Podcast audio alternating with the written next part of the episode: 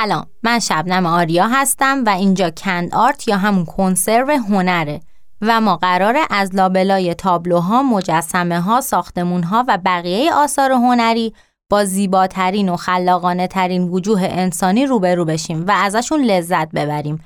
پس با من همراه باشین.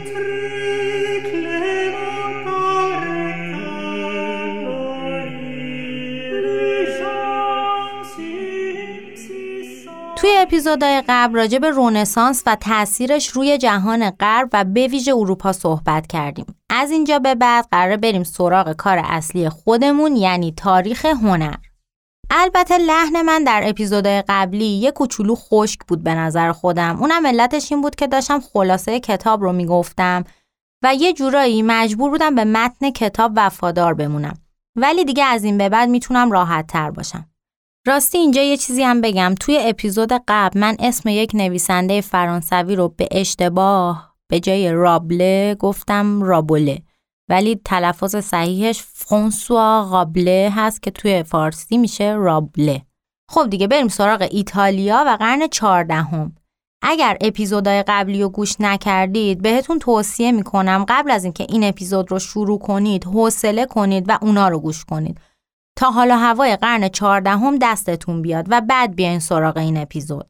چشماتون رو ببندین و یک لحظه تصور کنین توی دنیایی هستین که نه تلویزیون داره، نه رادیو، نه ضبط صوت، نه دوربین عکس برداری و عکس و نه هیچ کدوم از منابع تصویری که امروز دوروبر ما به وفور وجود داره. تصور کنید که هیچ وقت یک نقاشی و تصویر سبودی ندیدید. مسافرت کردن کار رایجی نیست و خودتون و اطرافیانتون به ندرت از شهر یا استانتون خارج میشید. نه کتاب چاپی هست و نه چیزی. تنها دلخوشی رفتن به کلیسا و شرکت در مراسم مذهبیه. تنها تصاویر و کتاب ها مربوط به مسیحیت و کلیساست و تنها ساختمون های قشنگ هم خود کلیساها هستند. حالا یهو وسط همچین دنیای بدون تصویری یه نفر پیدا میشه و راجع به پرسپکتیو و ژرف نمایی حرف می‌زنه و برای اولین بار تصاویری به نمایش در میاد که با تصاویر و نقاشی هایی که تا اون موقع تو زندگی دیدید فرق داره. کم کم نقاشی ها داره عوض میشه و چیزایی می‌بینید که قبلا وجود نداشت. بله این دقیقا احساسیه که یک ایتالیایی در قرن چهاردهم تجربه می کرد و ما در ادامه قرار راجع به انواع جدید هنر که از قرن چهاردهم به بعد خلق شدن صحبت کنیم.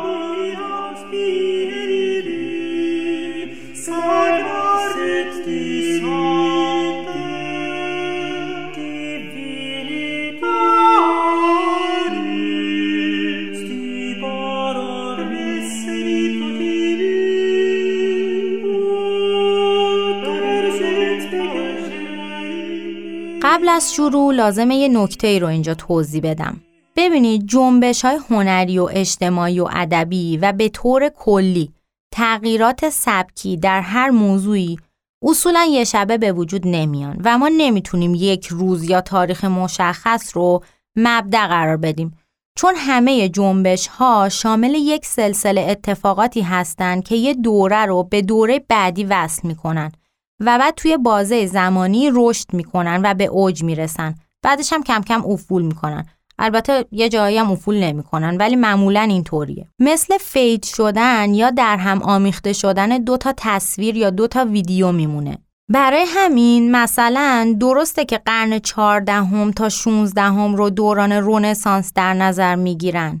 اما برای درک هنر این دوره لازمه ما یه کوچولو به عقب برگردیم. مثلا قرن سیزدهم رو بررسی کنیم. چون جوونه های رونسانس قبل از قرن چهاردهم زده شده بود. و اینکه اصلا سبک گوتیک که قبل از رونسانس در اروپا رواج داشت در خارج از ایتالیا حتی تا قرن 16 هم دوام آورد. ولی در ایتالیا از اواخر قرن 13 هم انگار که یه روح تازه‌ای در هنر دمیده شد که دیگه با روی کرده گوتیک قابل توضیح نبود. در واقع نچرالیسم ناتورالیسم نچرالیسم طبیعت گرایی همه اینا رو بهش میگن. نچرالیسم از اواسط دوره گوتیک شروع شد ولی مدل نچرالیسم گوتیک با رونسانس فرق داشت. حالا اصلا گوتیک چه سبکی بود؟ الان ما میگیم گوتیک احتمالا آدما یاد آرایش و لباسای سیاه و چرمی و زیورالات فلزی و سیاه و اینا میافتن. ولی در واقع سبک گوتیک یه دوره ای از معماری در غرب بود.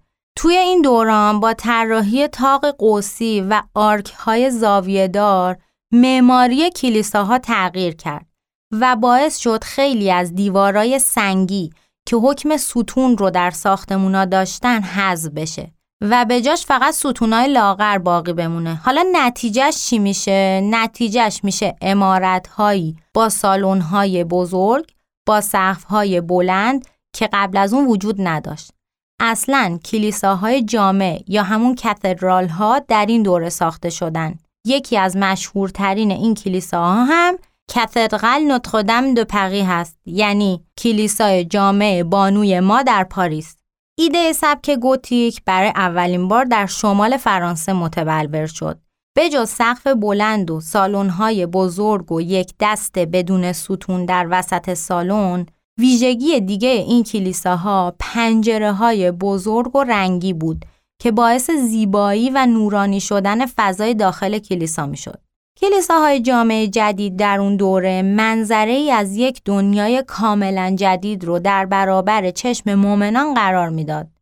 مؤمنانی که در سرودها و موعظه های مسیحیت میشنیدند که در اورشلیم آسمانی دروازه های مرواری جواهرات گرانبها و خیابانهایی از طلا و بلور شفاف وجود داره می‌بینید چقدر توصیف بهش تو دینای مختلف شبیه همه این چیزها رو ما هم تو کتاب دینیا خوندیم حالا این مؤمنانی که این چیزا رو میخوندن حالا می‌تونستن توی کلیساهای جامع این رویا رو جلوی چشمشون ببینن حالا اورشلیم آسمانی ماجراش چیه؟ یه سری از مسیحی ها معتقدن که در آخر و زمان مسیح دوباره ظهور می‌کنه و اورشلیم جدید یا اورشلیم آسمانی از آسمان به زمین میاد. این اورشلیم جدید در واقع پادشاهی خداست و یه شهر مجازیه این عبارت دو بار توی کتاب مقدس بهش اشاره شده. طبق پیشگویی که در کتاب مقدس شده در این شهر رودخانه ای از آب حیات جاریه و درختان حیات کنار رودخانه باعث شفای قومها میشه و گناهان را از بین می‌بره و دیگه مرگی نخواهد بود و تمام بدیها و پلیدیها تموم میشه و خلاصه از این حرفا می‌بینید در واقع یه جورایی این کلیساهای جامع نمود شکوه و عظمت بهشت رویایی بودن. کاملترین نمونهش هم همونطوری که چند لحظه پیش گفتم کلیسای نوتردام پاریسه. ورودی های مسقف، پنجره ها و توریکاری های ایوان بالاخانه انقدر خوش ساخت و هماهنگ و سنجیده و دلپذیرن که وقتی جلوی این بنا وای میستیم یادمون میره که جلوی یک بنای سنگی عظیم و جسه هستیم.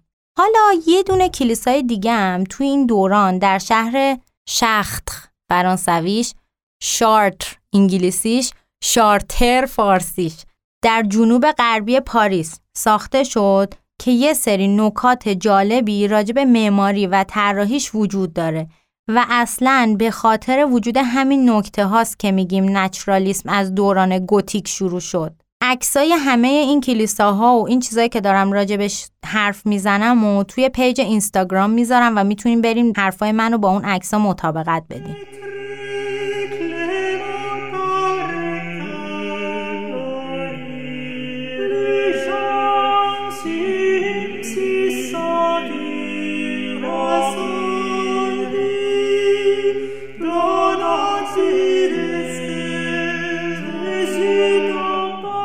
ورودی شمالی کلیسای جامع گوتیک در شارت تندیس های سنگی وجود داره که برخلاف تندیس هایی که تا اون زمان ساخته می‌شد زنده و طبیعی ساخته شدن و انگار که دارن حرکت می‌کنن و موقرانه به هم نگاه می‌کنن و حرکت لباساشون جوریه که انگار جسم زنده زیرشه. ویژگی مهم دیگه که توی این تندیس ها وجود داره اینه که همه اونا یه جوری بازنمایی شدن که برای مسیحیایی که عهد عتیق خونده بودن قابل شناسایی بودن. حضرت ابراهیم با پسرش اسحاق حضرت موسی که لوح ده فرمان دستشه پادشاه سالیم یا شالیم همه اونا قابل تشخیصن این کار باعث می شد که مؤمنان بتونن معنا و پیام داستانهای مذهبی رو بهتر درک کنن. هنرمندای دوره گوتیک شروع کرده بودن به الهام گرفتن از مجسمه های یونان و روم باستان و خیلی علاقه من بودن که رمز و راز جامع پردازی مجسم سازهای یونان و روم باستان رو کشف کنن و بعیدم نیست که آثار باقی مونده از سنگ تراشان مشرکان بر روی مقابر رومیان و تاق نصرت های متعدد موجود در فرانسه از دوران باستان رو بررسی کرده باشند. اما موضوع اینجاست که مجسم سازای دوران گوتیک قصدشون بازنمایی و تقلید از طبیعت نبود. فقط می‌خواستن مجسمه هاشون رو باورپذیرتر و قابل قبولتر بسازن. در حالی که هنرمندان باستان دغدغه زیبایی شناختی و تقلید از طبیعت رو داشتند. در واقع هنرمندان گوتیک به هنر به عنوان ابزاری برای روایت داستانهای مقدس به صورت باورپذیر و شورانگیز نگاه می‌کردند. تازه نفس خود داستانم خیلی براشون مهم نبود. مهم پیامی بود که باید توسط مؤمنان دریافت می‌شد. حالا دیگه هر جوری.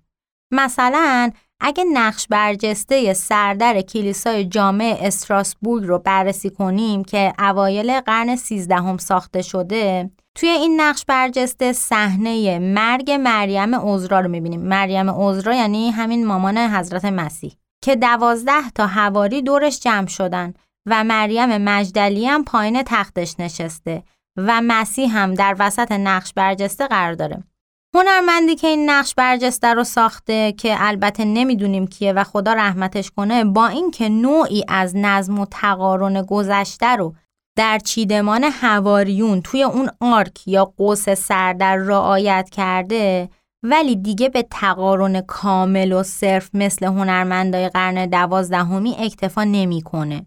یه نکته دیگه ای هم که کم کم از این زمان به بعد ما شاهدش هستیم اضافه شدن یک سری احساسات در آثار هنریه.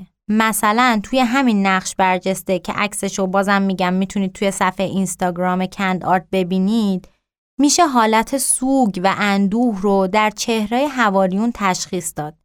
ضمن اینکه سه تا از هواریونم دستاشون رو به سمت صورتشون بلند کردن که نشون دهنده سنت سوگواریه. بازنمایی مریم مجدلی هم که پایین تخت حضرت مریم نشسته کاملا گویای حالت سوگ و اندوهه. هنرمند در این اثر بین نگاه مریم مجدلیه و صورت آروم حضرت مریم هم یک تقابل فوق‌العاده‌ای به وجود آورده. یک مثلثی هم اون وسط تابلو از به هم وصل کردن سر مریم مجدلیه حضرت مریم و حضرت عیسی درست میشه. کلا حالا بعدا هم توی آثار بعدی رونسانس بیشتر بهش می‌پردازیم که چقدر مثلث توی این جور کارا نقش نمادین داره. چون که تسلیس یا سگان باوری یکی از اعتقادات بنیادین بخش اعظمی از مسیحیانه که بر اساس اون خدای یکتا در سه شخص خدای پدر، خدای پسر یا همون حضرت مسیح و روح القدس تجلی پیدا کرده. البته اونا میگن خداوند به ذات یکتاست ولی در این ستا حلول کرده. نماد روح القدس هم پرنده سفید و در بعضی جاها هم زبانه های آتشه که باز اینها رو هم ما در آثار مذهبی زیاد می‌بینیم. توی اسلام هم البته روح القدس وجود داره ها ولی مسلمونا به جبرئیل یا فرشته وحی این لقب رو دادن.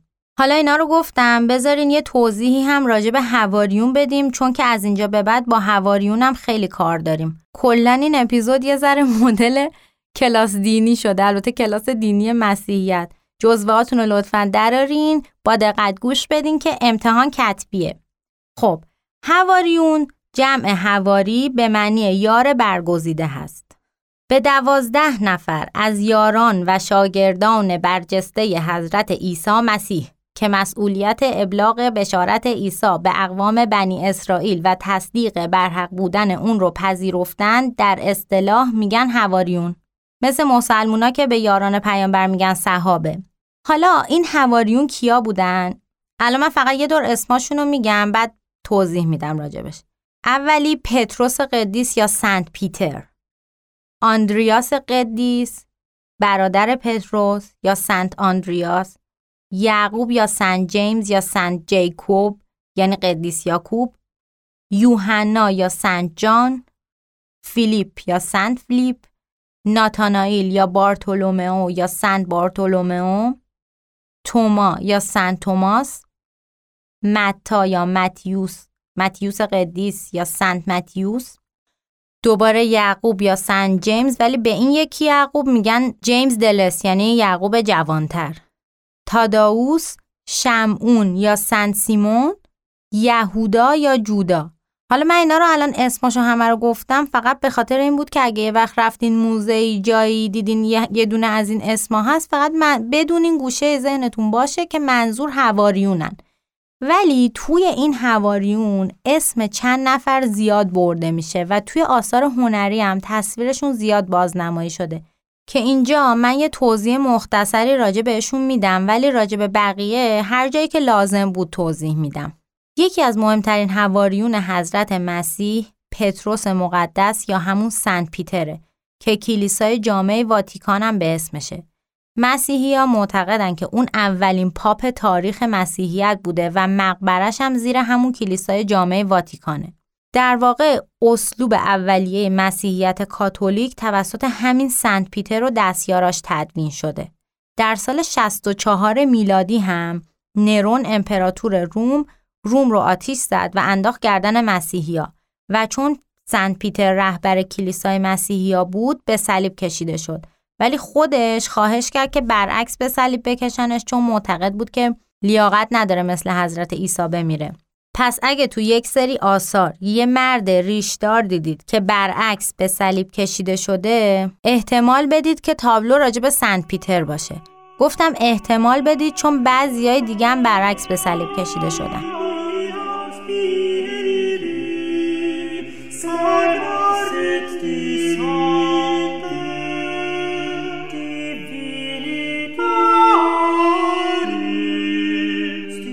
اینجا بذارین یه چیز دیگه هم بگم در مورد تاریخ مسیحیت.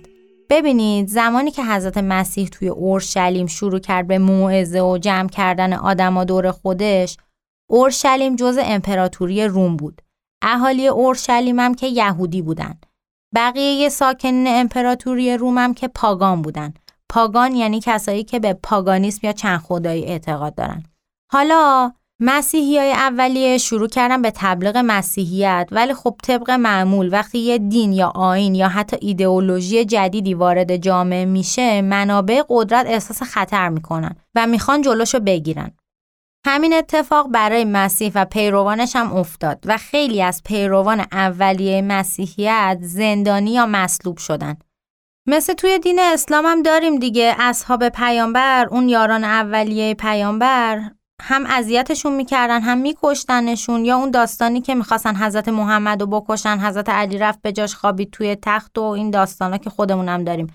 اما توی مسیحیت این اتفاق ادامه پیدا کرد تا وقتی که در قرن چهار میلادی حدودای سال 330 کنستانتین که مامانش مسیحی بود به قدرت رسید و دیگه امپراتوری روم مسیحیت رو قبول کرد. و کلیساها گسترش پیدا کردن و دیگه کم کم ماجرا برعکس شد. یعنی مسیحی ها شروع کردن به کشتن پاگانا. خب داشتیم راجع به هواریونی که توی تابلوها زیاد احتمالا اسمشون رو میشنویم می‌گفتیم. یکی از شخصیت هایی که باز تو آثار زیاد می‌بینیم سند بارتولومئوه همونی که توی اپیزود اول گفتم پوستش رو زنده زنده کندن و بعد برعکس به صلیب کشیدنش. به خاطر مدل کشته شدنش این نماد پوست کنده شده رو زیاد می‌بینیم توی آثار. هم رونسانس هم قبلش. و اینکه اصلا سن بارتولومئو شد قدیس حامی دباغان. حالا قدیس حامی دباغان کی هست و قراره چیکار کنه رو واقعا نمی‌فهمم ولی شد دیگه. هر جایی هم سرچ کنین همینو نوشته. یک شخصیت بسیار نمادین و مهم دیگه که خیلی زیاد در آثار مختلف می‌بینیم یهودا یا جوداست. همونی که سی تا سکه نقره گرفت تا مسیح رو لو بده بعدم از اونجایی که اون موقع عکس پرسونلی و پرونده قضایی و این چیزا نبود برای اینکه سربازا بفهمن عیسی مسیح کدومه قرار شد جودا بره مسیح و بوس کنه تا سربازا بفهمن مسیح کدوم یکیه و دستگیرش کنن. بعد از اینکه مسیح مصلوب شد هم جودا عذاب وجدان گرفت و خودش رو حلقاویز کرد و باز طبق گفته انجیلای مختلف جاش تو پایین ترین طبقه جهنمه. حالا همین داستان چهار خطی که من الان اینجا گفتم و شما ببینید چقدر نماد توش بود. اون کیسه سکه های نقره شد نماد پول پرستی و خودفروشی و خیانت. اون بوسه ای هم که جودا به مسیح داد شد باز نماد خیانت و آدم فروشی. صحنه خودکشی جودا شد نماد عذاب وجدان و تصویر جودا در قعر جهنم هم شد نماد عقوبت خیانتکاران. حتی تا همین امروز هم از این نماد استفاده میشه ها یعنی حتی لیدی گاگا هم یه آهنگ داره به اسم جودا که توی موزیک ویدیوش نورمن ریدس نقش جودا یا همون یهودا رو بازی می‌کنه و خود لیدی گاگا هم نقش مری مکدلن یا همون به عربی مریم مجدلیه رو بازی می‌کنه. آها حالا که اسمش اومد بذارین همینجا راجب مری مکدلن یا مریم مجدلیه هم بگم. در روایات آمده یعنی قشنگ امروز دارم براتون روزه میگم ها. در روایات آمده که مریم مجدلیه یک زن زیبا و تنفروش بود که مردم شهر دنبالش کردن که به جرم تنفروشی سنگسارش کنن. مریم هم داشت از دستشون فرار می‌کرد که توی کوچه پس کوچه ها رسید به عیسی مسیح. مردمم جمع شدن گفتن می‌خوایم سنگسارش کنیم. عیسی هم گفت باشه پس کسی بهش سنگ بزنه که خودش گناهی نکرده باشه. مردمم شرمنده شدن و گذاشتن رفتن. مریم مجدلی هم با دیدن این صحنه توبه کرد و شد یکی از همراهان دائمی مسیح و حتی شاهد به صلیب کشیده شدن و عروج حضرت مسیح بود و گناهانش هم توسط مسیح بخشیده شد. حالا باز همینجا هم می‌تونید احتمالا خودتون نمادهای حاصل از این داستان رو تشخیص بدین. توبه، بخشیده شدن گناهان با وسادت عیسی مسیح و اینکه حتی یک فاحشه حالا اینجا اینجوری میگم چون فاحشگی خیلی دیگه گناه کبیره ای بود اون موقع. داشتم اینو می‌گفتم که حتی یک فاحشه هم با توسل به عیسی مسیح می‌تونه پاک و قدیس بشه. توی نقاشی ها هم معمولا با موهای بلند مجعد و شیشه روغن یا زماد در دست نشون داده میشه من چون اینو اینجا رو انگلیسی سرچ کردم و معنی اون چیزی که نوشته بود می‌شد شیشه روغن یا شیشه زماد منظور اینه که یه شیشه کوچیکه که توش روغن دستشه حالا اینو دقیقا نمی‌دونم چرا یه شخصیت دیگر رو هم بگم چون خیلی کار ازش زیاده و دیگه واقعا کلاس دینی رو برای دقایق تعطیل می‌کنم. این شخصیت که در مسیحیت و یهودیت و اسلام همه بهش ارادت دارن یحیای تعمید دهنده است که اصلا مسلمون ها به عنوان یکی از 124 هزار پیامبر میشناسنش.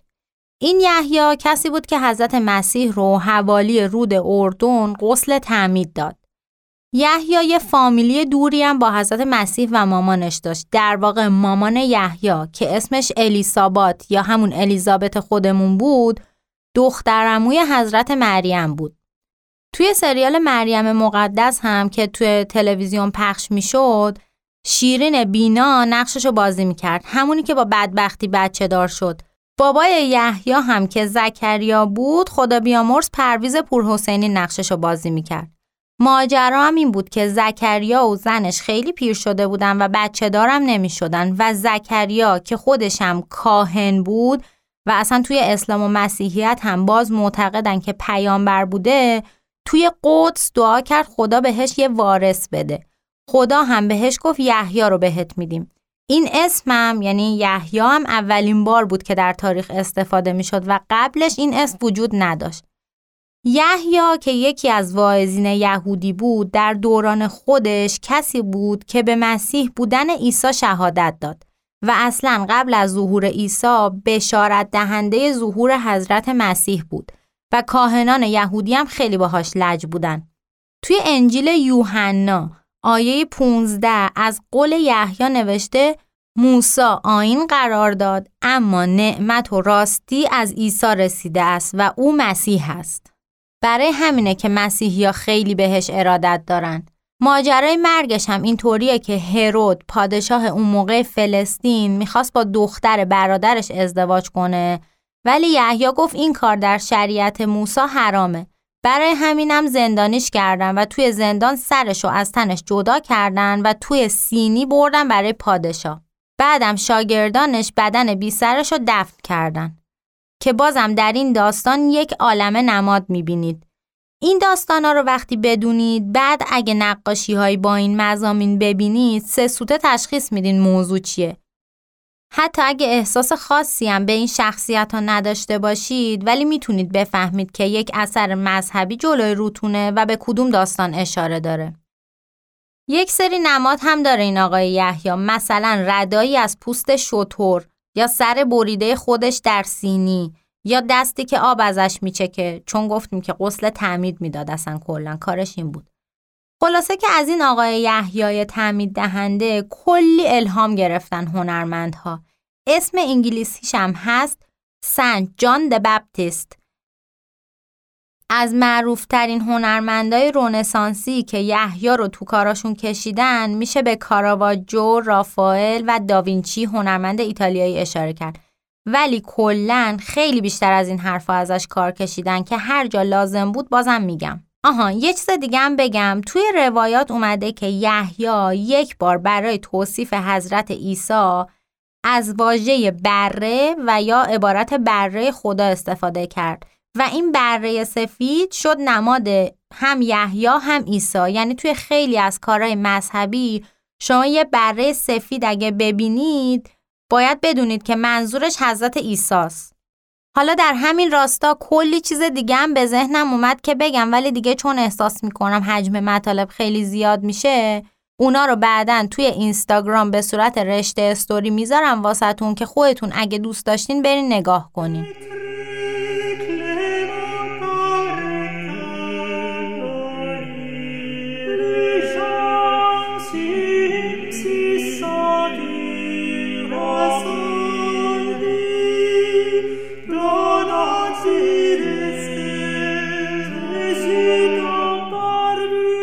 خب دیگه برگردیم سر نقش برجسته سردر کلیسای استراسبورگ.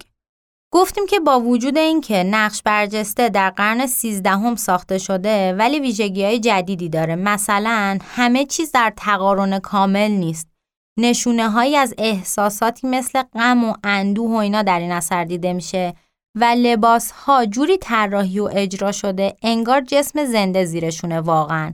و معلومه که هنرمندی که این اثر رو ساخته یه جورایی از هنرمندان یونان و روم باستان تقلید کرده و احتمالاً به بقایای مجسمه هایی که سر قبر باستانیا بوده مراجعه کرده و با توجه به جامعه پردازی اونها این نقش برجسته رو ساخته. حالا همه این حرفایی که ما تا اینجا زدیم بیشتر راجع به نقش برجسته ها و تزئینات بیرون این کلیساها بود. فضای داخلی کلیساها هم همونطوری که اشاره کردم اول اپیزود از این دوره تغییر کرد و سالن‌های یک دست و توریکاری های رنگی و پنجره های بزرگ و اینا مد شد. ماها چون تو دوره فراوونی نعمت زندگی می‌کنیم و چشممون به دیدن صفحه های نمایش بزرگ و رنگی عادت کرده خیلی به چشممون نمیاد. ولی تو دوره ای که نه برق بود نه هیچ کدوم از امکانات امروزی این پنجره های بزرگ رنگی اصلا ابهتی داشت برای خودش. یعنی ما شاید هیچ وقت نتونیم درک کنیم یک آدم قرن دوازدهمی یا سیزدهمی وقتی تو اون فضا قرار می گرفت چه احساسی رو تجربه می کرد.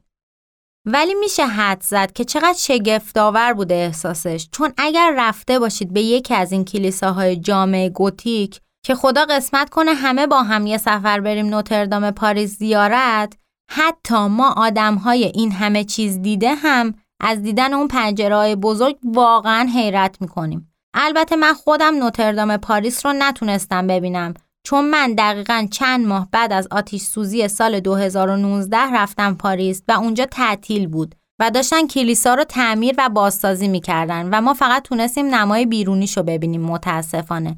حتی الان هم بعد از چهار سال هنوز بازسازیش تموم نشده و فعلا هم کار داره. توی گزارش نوشته بود که فرانسه داره تلاششو می‌کنه که تا بهار 2024 که قرار پاریس میزبان بازی المپیک باشه بازسازی نوتردام رو تموم کنه. حالا بگذریم. داشتم راجع به پنجره های بزرگ رنگی می‌گفتم.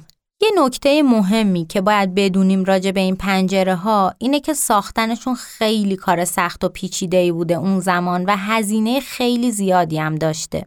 اول اینکه تکنیک ساخت شیشه رنگی مال دوران مصر باستانه. چیکار می‌کردن؟ میومدن اکسید فلزات مختلف رو به شیشه زوب شده اضافه می‌کردن.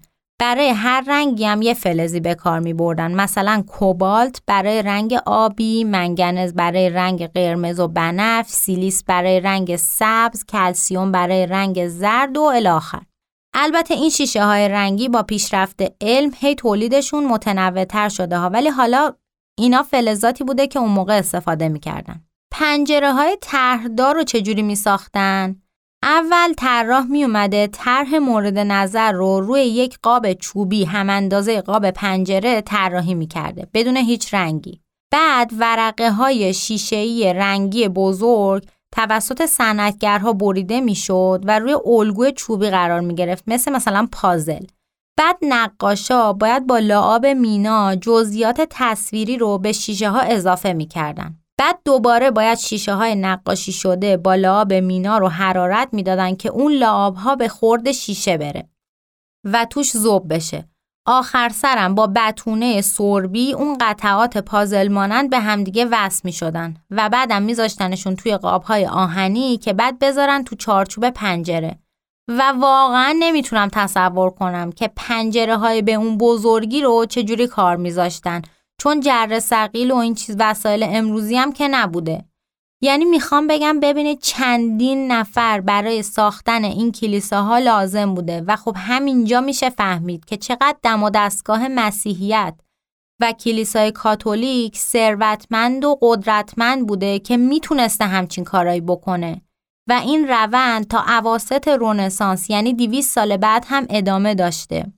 چون اولین ساختمونای زیبا و لاکچری مستقل از کلیسا تقریبا از 200 سال بعد از این تاریخ سر برآوردن و اینجاست که دونستن مناسبات اقتصادی رونسانس به کارمون میاد.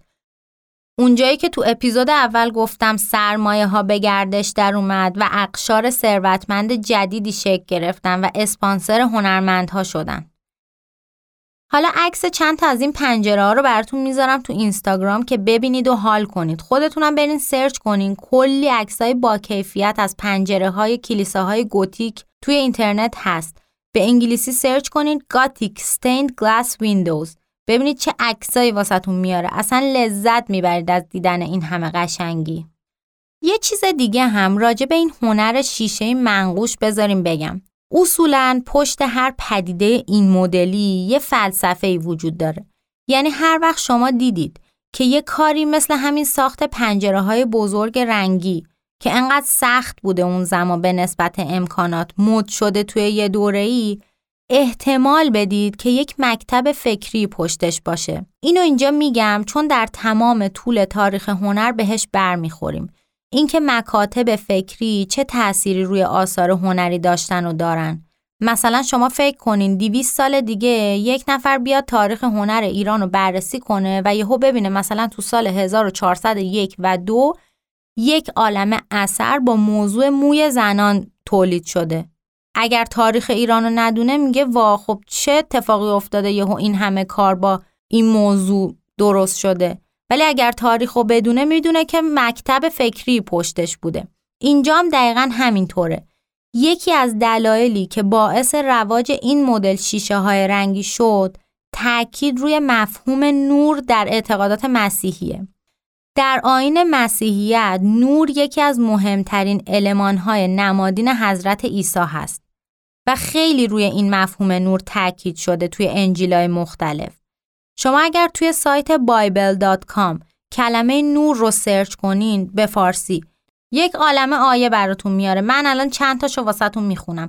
مثلا در انجیل یوحنا در مورد حضرت مسیح گفته در او حیات بود و آن حیات نور آدمیان بود. یه جای دیگه گفته که تا زمانی که نور را دارید به نور ایمان آورید تا فرزندان نور گردید.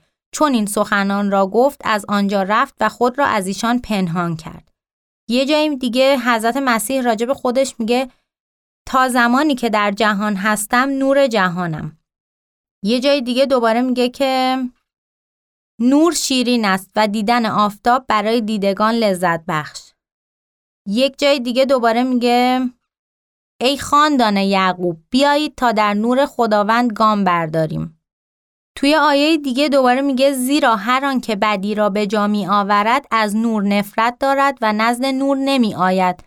مبادا کارهایش آشکار شده رسوا گردد.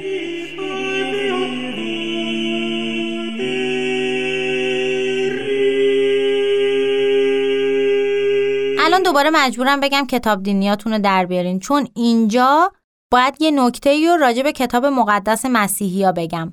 چون توی کتابای تاریخ هنر و در توضیحات تابلوها زیاد بهش اشاره میشه و یه سری عبارتهای خیلی تکرار میشه که اگر ندونین احتمالا متوجه نمیشین ماجرا چیه عبارتهایی مثل عهد عتیق، عهد جدید، انجیل یوحنا و خلاص اینجور عبارت ها.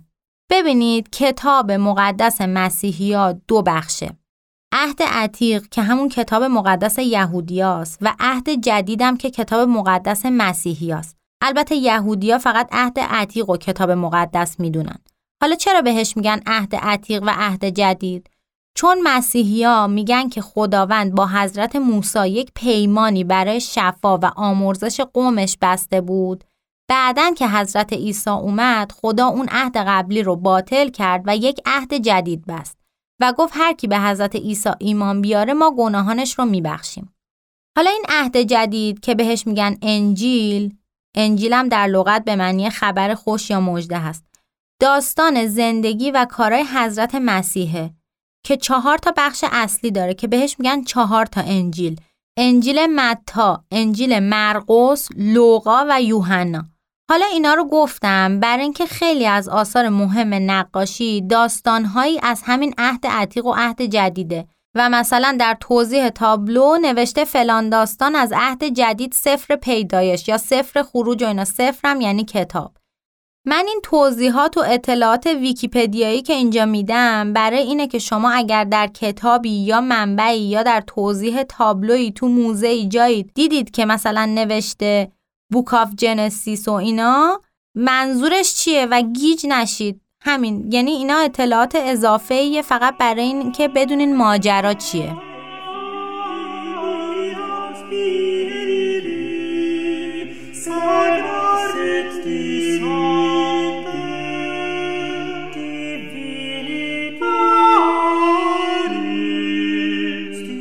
تا اینجای این اپیزود ما همش راجع به معماری و پیکر تراشی و در و پنجره و این داستانا حرف زدیم. حالا می‌خوایم یه سری هم به نقاشی های اون دوره بزنیم ببینیم نقاشا چی کار می‌کردن و اوضاع نقاشی چطور بوده. اصلا نقاشی این دوره است که قرون وسطا رو به رونسانس وصل می‌کنه. الان توضیح میدم چه جوری. ببینید همونطور که پیکر تراش ها و معماران در این دوره در خدمت کلیسا بودن کار اصلی نقاش های این دوره هم تذهیب کتاب های خطی بود و بیشترشون داشتن برای داستان های مذهبی در کتاب ها نقاشی میکشیدن. اما از عواست قرن سیزدهم مدل کار اینا عوض شد و از اون خشکی سبک رومانسک که قبل از سبک گوتیک رایج بود در اومد و هنرمندای تصحیب کارم مثل پیکر تراش ها دغدغه نمایش احساسات رو پیدا کردن. مثلا یکی از تذهیب های کتاب مزامیر مزامیر یکی از بخشای عهد عتیقه یکی از تذهیب های کتاب مزامیر که تدفین حضرت مسیح رو نشون میده و عکسش رو می‌ذارم تو پیج اینستاگرام رو اگر ببینید متوجه میشید که با اینکه هنوز نقاشی بود نداره و دغدغه اصلی تعریف کردن داستانه ولی حالت غم و ناراحتی به چهره اضافه شده که تا قبل از اون این مرحله برای نقاشا قفل بوده. کلا آموزش نقاشی در قرون وسطا با دوره رونسانس زمین تا آسمون فرق داشت. اصلا در قرون وسطا چیزی به اسم شبیه سازی وجود نداشت. یه پیکره قراردادی بود برای بازنمایی زنان که معمولا هم زنان قدیس و حضرت مریم بودن زنونش رو میکشیدن برای مردا مردونش.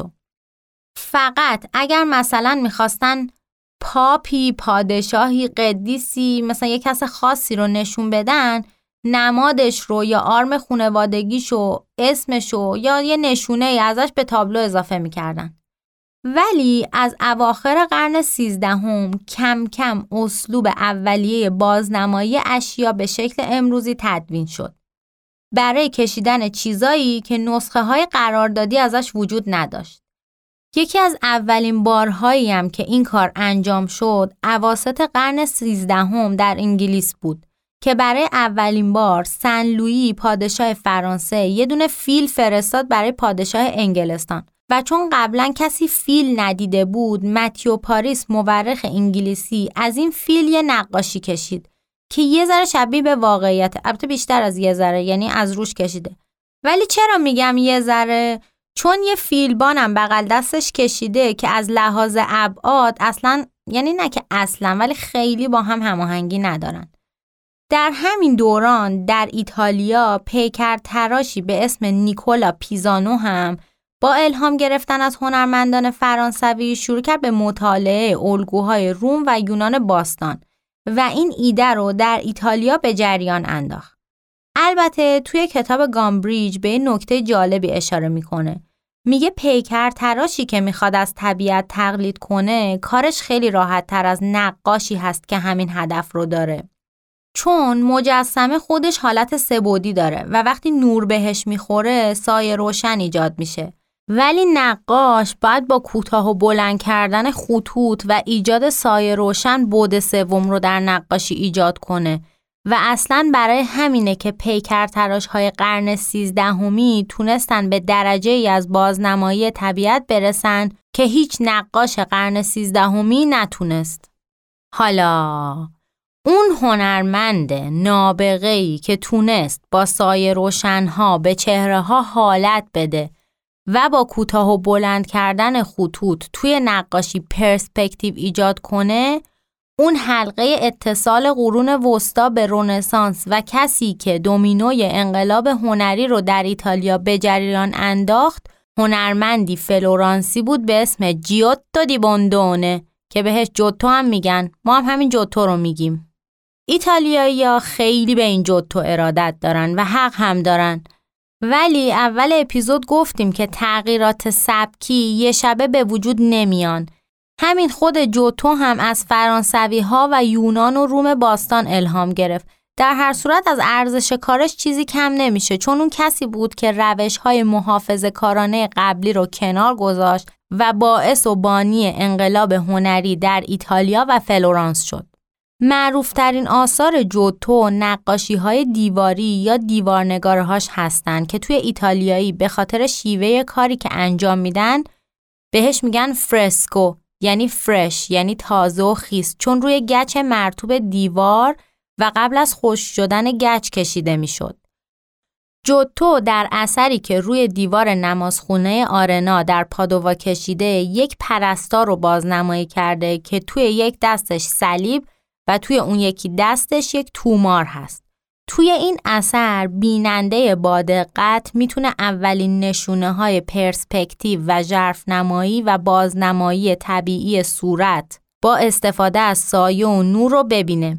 این تصویر بعد از هزار سال دوباره نمایان شده بود و جوتو انگار که هنر ژرف نمایی و القای عمق بر روی سطح مسطح رو از نو کشف کرده بود. اون با این کشف مفهوم نقاشی رو به صورت بنیادینی تغییر داد.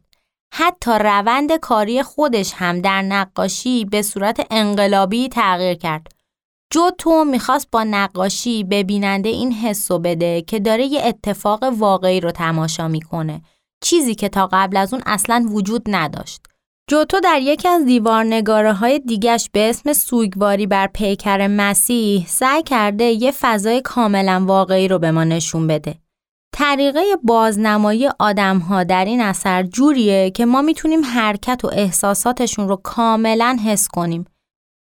یه جورایی انگار فضای بینشون رو می‌تونیم درک کنیم. ابعاد و تناسبات واقعی هم و حالتهای بدن و چهره سوژه ها کاملا گویای غم و اندوهه حتی اون سوژه هایی که پشتشون به ماست هم حالت حزن و سوگواری رو القا می‌کنن و خلاصه این اثر می‌تونه نقطه آغازین هنر رونسانس باشه و اصلا توی خیلی از کتاب ها فصل رونسانس با این تصویر شروع میشه.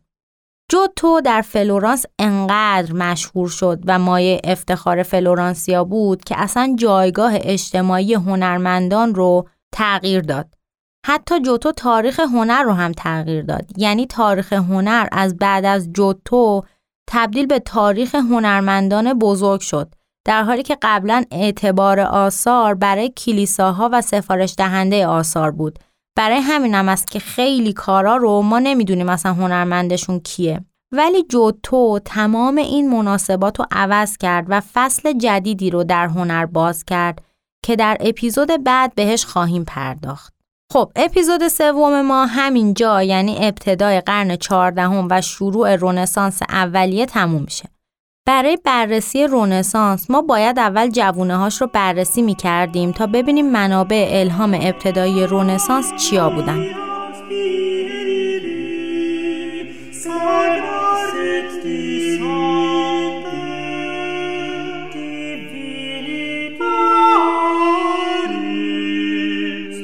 اینجا می‌خوام چند دقیقه وقتتون رو بگیرم و راجب ترجمه آثار مرجع تاریخ هنر یه درد دلی براتون بکنم. من برای ساخت این پادکست کتاب های تاریخ هنری زیادی رو مطالعه کردم و متاسفانه باید بگم ترجمه خیلی از این کتابا واقعا داغونه.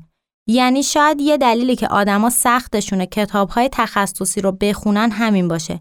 بر اینکه حتی کتاب های شناخته شده هم انقدر جمله بندیاشون پیچیده است و بعضی وقتا زشته که ده نفر باید جمع بشن بشینن متن رو رمزگشایی کنن. این در حالیه که خب مثلا ما یه کسی مثل دکتر علی رامین رو هم داریم که واقعا باعث افتخار این مملکتن و ترجمه کتاب تاریخ هنر گامبریج و هنر مدرن نوربرت لینتون رو ایشون انجام دادن. و من از همینجا دستاشون رو میبوسم برای این ترجمه های درخشان و روون و قابل فهم و به دوستان مترجم و ناشران عزیز توصیه می‌کنم که حداقل اگر خودشون نمی‌تونن یه ویراستار خوب برای این کارا انتخاب کنن که غلط ها و پیچیدگی های متن رو درست کنه. شما فکر کنین طرف رفته یه کتاب 300 400 صفحه‌ای رو ترجمه کرده. یک بار نرفته اسامی و تلفظ ها رو چک کنه ببینه چیزی که داره می‌نویسه درسته یا نه.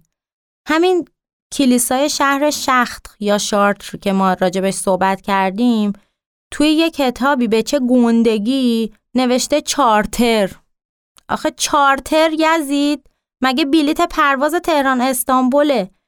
بعد شما تصور کنین مترجمی که داره متن تخصصی ترجمه می‌کنه هنوز نمی‌دونه اچ یا اش در زبان فرانسه صدای ش میده. بعد خواننده فکر کنید میره تو اینترنت search می‌کنه کلیسای چارتر و هیچی واسش نمیاد. حالا خوبه گوگل عقلش می‌رسه اون پایین می‌پرسه منظورت شارتره؟ و این واقعا خوب نیست به نظرم. اینو گفتم که اگه وقت مترجمی بین شما هست بره و روی این موضوع کار کنه چون واقعا به نظرم نیازش احساس میشه. من نمی‌دونم این همه جوونایی که تو این سالها مترجمی زبان خوندن کجان. بابا بیاین بشینین چهار تا کتاب جدید باحال ترجمه کنیم حال کنیم دور هم. حیفه به خدا. همین کتاب هلن گاردنر مال 100 سال پیشه. یعنی از 100 سال پیش تا حالا این همه کتاب تاریخ هنری خوب توی دنیا نوشته شده ما نباید چهار تاشو ترجمه کنیم به فارسی؟ اینم از نصیحت آخر اپیزود دیگه ببخشید. ولی واقعا دلم پر بود. خب امیدوارم از این اپیزود لذت برده باشید چون من که خودم خیلی لذت می‌برم از چیزایی که اینجا تعریف می‌کنم. تازه هی مجبورم جلوی خودم بگیرم و همه چیزایی که به ذهنم می‌رسه رو با هم نگم چون دیگه میترسم از من زده بشید. ولی واقعا این مباحث برای من خیلی خیلی جذابه و امیدوارم برای شما هم همینقدر جذاب باشه. برای اطلاعات تکمیلی و دیدن آثاری که راجع بهشون گفتیم حتما به پیج اینستاگرام ما سر بزنید تا هفته بعدم مراقب خودتون و قشنگیاتون باشین. خداحافظ!